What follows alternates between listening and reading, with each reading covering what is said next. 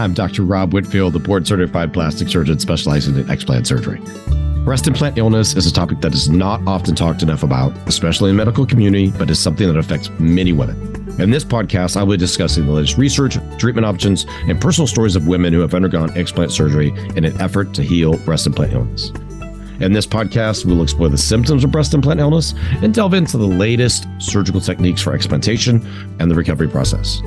Whether you are currently experiencing breast implant illness or are considering explant surgery, this podcast is a valuable resource for anyone looking to take control of their health and wellness. So let's dive in.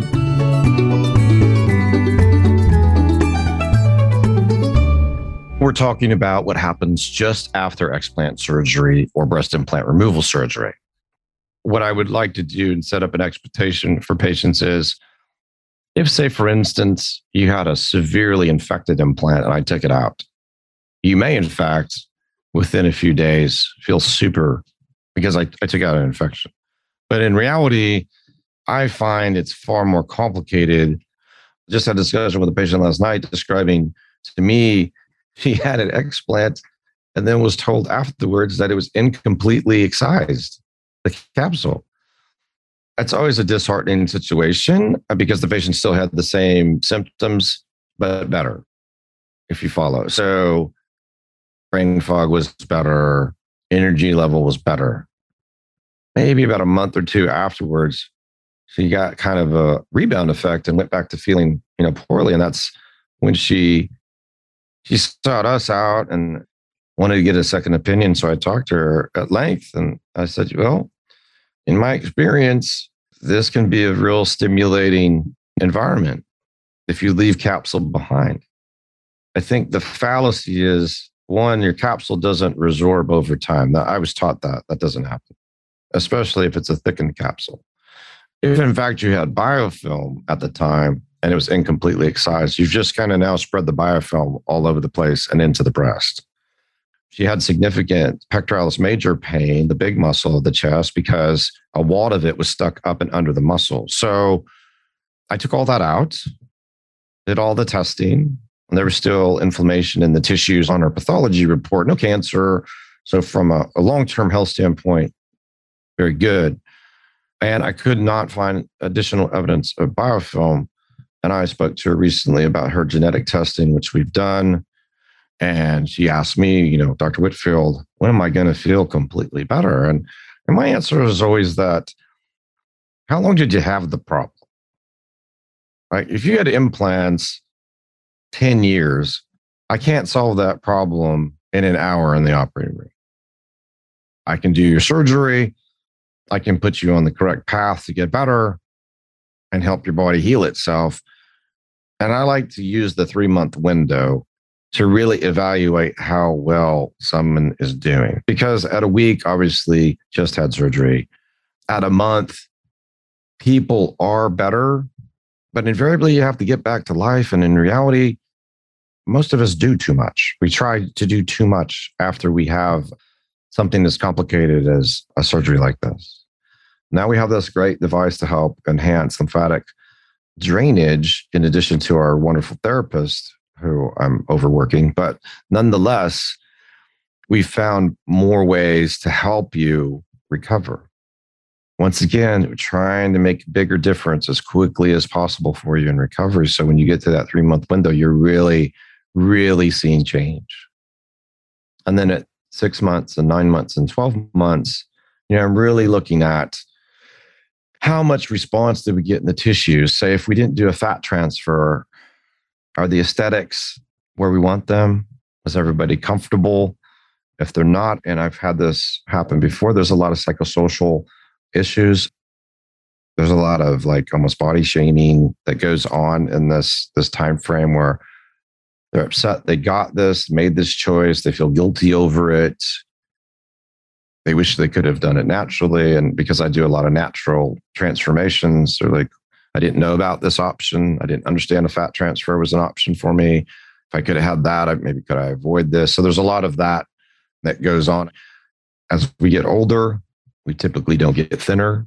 Our metabolism slows down. In women, they're becoming postmenopausal, so hormones change, and we look at all these things and, and optimize the position because to do fat transfers effectively, I think you got to have a lot of things in proper perspective. Like your diet has to be high enough in the appropriate macros so that you can maintain a result. I don't want somebody going to have a fat transfer and then magically the next week going on some strange low carb diet that doesn't help take care of the result. Having your hormones balanced is a really critical component to both recovery and further treatment with like a fat transfer. And so I, I explain this to women and routinely I, I'm asked, you know, why and estrogen's been bastardized because of breast cancer. So obviously everybody's concerned when I say, you know, we got to evaluate your estrogen, progesterone, testosterone, and we got to have it at a certain level. And because of that, associated with breast cancer, everybody's very concerned, obviously. So we check all the levels and I tell them what I would do. And so part of my commitment to balancing hormones is making sure the testosterone level is high enough. And I typically won't give back or if I do give back, it's a very small amount of estrogen. The point being, you need some estrogen to help maintain this result. You need a certain amount of testosterone to help you from a energy perspective, cognitive perspective, libido, hair growth.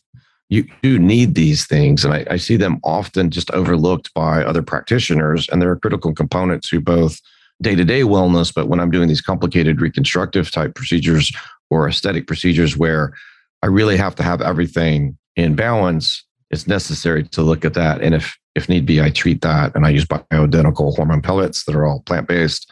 So once again, we're trying to stay as holistic as possible in our approach. And I did this case yesterday and she has a great result. She's got body contouring, so her, her waist is more narrow, her shape is better. Just think of it as when you reduce someone's breast size, why wouldn't you reduce their dress size? Because then the appearance change, it becomes a beautiful transformation, not a wow, this is really devastating. So if I make you smaller from top down, because I just had to take out the implant and I provide some of that volume back with a fat transfer, that's a beautiful transformation. And I think a really big example is a, a client of mine I had the other day. She's very happy with her result. And obviously, I, I see people in their most vulnerable all the time. But she was so happy with her result. She put on her her bra and and had everything organized for her. She said, look how great I look now.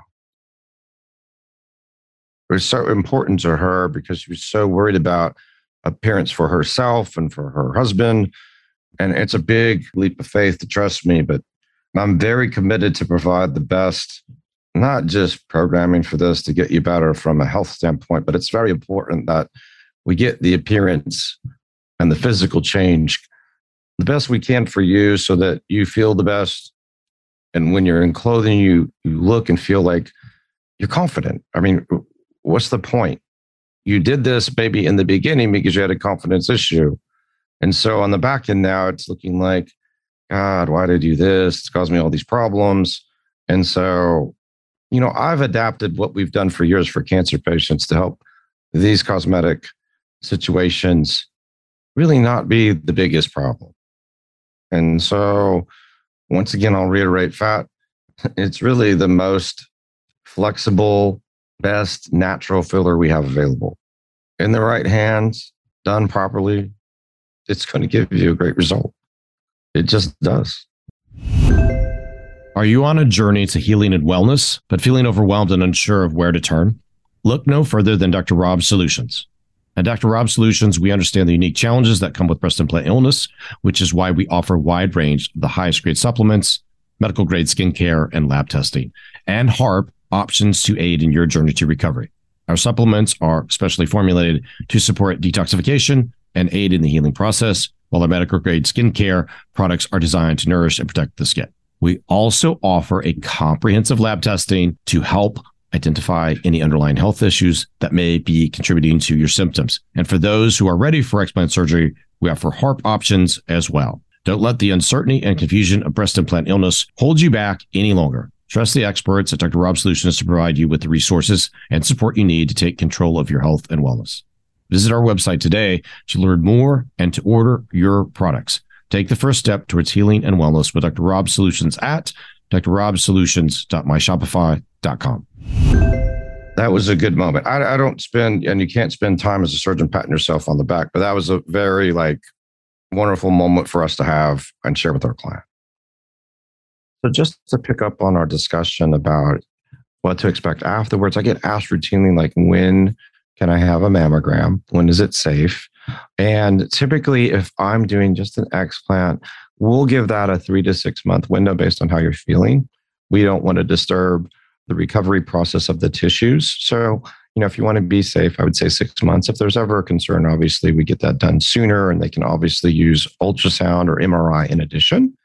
And then if I'm doing a fat transfer, you know, there's a great deal of concern due to breast cancer screening. Is this going to create a problem with my mammogram? And so my answer is wholeheartedly no. This was studied extensively and has been done in breast cancer patients for decades. So we need to stop with the Google research and the Facebook group research and just science has already evaluated this. The fat is put between the skin of the breast and above the breast tissue. That's where the fatty plane in every breast is. It's different in everybody, but that's where it goes. We don't stick it inside the breast because that would make cysts. Now, of course, little bits of fat could, you know, not survive the transfer process. They could become slightly firm. You could even get a little oil cyst. These are also not complicated issues if you speak to your practitioner and their experience in understanding this. Having done over 150 fat transfers per year for breast cancer patients for well over a decade, I've seen all those problems, taking care of all those problems. Many things have to do with the experience of the practitioner and how they're providing the fat transfer. So we use the best available equipment. We have a, a Wells Johnson fat transfer machine.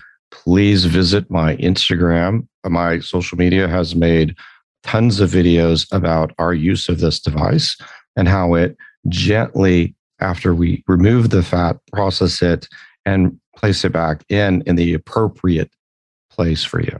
So much like I wrote the safety transfer paper for buttock augmentation, one of them, I'm sorry, not the paper, but one of them many years ago, like where to put fat for the buttock, that belongs where the fat is. So don't point liposuction cannulas or a re-injection needle in the wrong position. Keep it in the correct plane, which in this instance is below the skin and above the breast tissue, and fill it.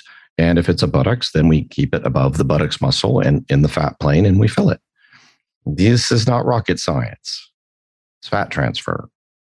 So if the provider you're communicating with is uncomfortable or inexperienced, then please, you know, just contact us. I'm happy to speak with you about this. It's not a complicated process when done.